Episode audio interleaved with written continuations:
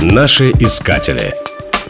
Звание военного летчика Петр Николаевич Нестеров получил в 1912 году после окончания Петербургской воздухоплавательной школы. А уже 27 августа следующего года он выполнил на аэроплане Ньюпор свою петлю Нестерова или «мертвую петлю», за что был произведен в штабс-капитаны. Правда, перед этим командование чуть было не посадило храбреца под арест за риск казенным имуществом. Первую мировую Нестеров встретил национальным героем.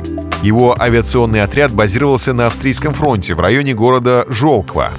За 18 дней пребывания в районе боевых действий Нестеров совершил 12 боевых вылетов. Австрийское командование назначило крупную денежную награду тому, кто собьет его самолет. Однако и над русскими позициями кружили австрийские аэропланы. Особенно надоедал один двухместный «Альбатрос». Нестеров дал слово офицера, что неприятельский разведчик будет уничтожен. Он хотел сбить вражеский аэроплан ударом сверху колесами своей машины. Друзья предостерегали, что он идет на огромный риск. На это Нестеров отвечал «Жертвовать собой есть долг каждого воина». И вот 26 августа 1914 года в небе над Жолквой вновь появился австрийский «Альбатрос». Нестеров вскочил в свой быстроходный «Маран». Один из очевидцев так рассказал о первом в мире воздушном таране.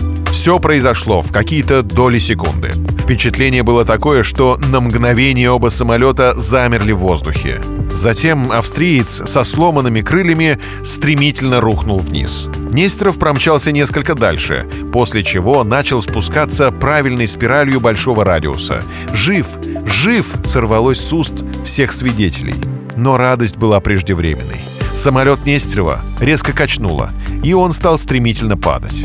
Метрах в 60 от земли самолет перевернулся, и Петр Николаевич выпал из него. Когда мы подбежали, среди обломков лежало тело Нестерова.